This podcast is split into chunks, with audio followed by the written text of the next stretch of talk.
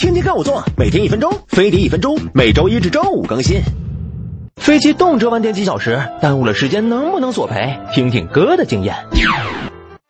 因天气因素、突发事件、空中管制、安检、旅客不愿上下机引起的延误，没有赔偿；因航空公司自己的原因造成航班变更、延误、取消，是有补偿规定的。延误一到四小时含四小时，航空公司要提供吃住等服务；延误四到八小时含八小时，除吃住还要提供三百块购票折扣、里程、其他等值补偿，或者直接赔现金二百块。超过八小时的，除了吃住，还要提供价值四百五十块的购票折扣、里程、其他等值补偿，或者现金三百块。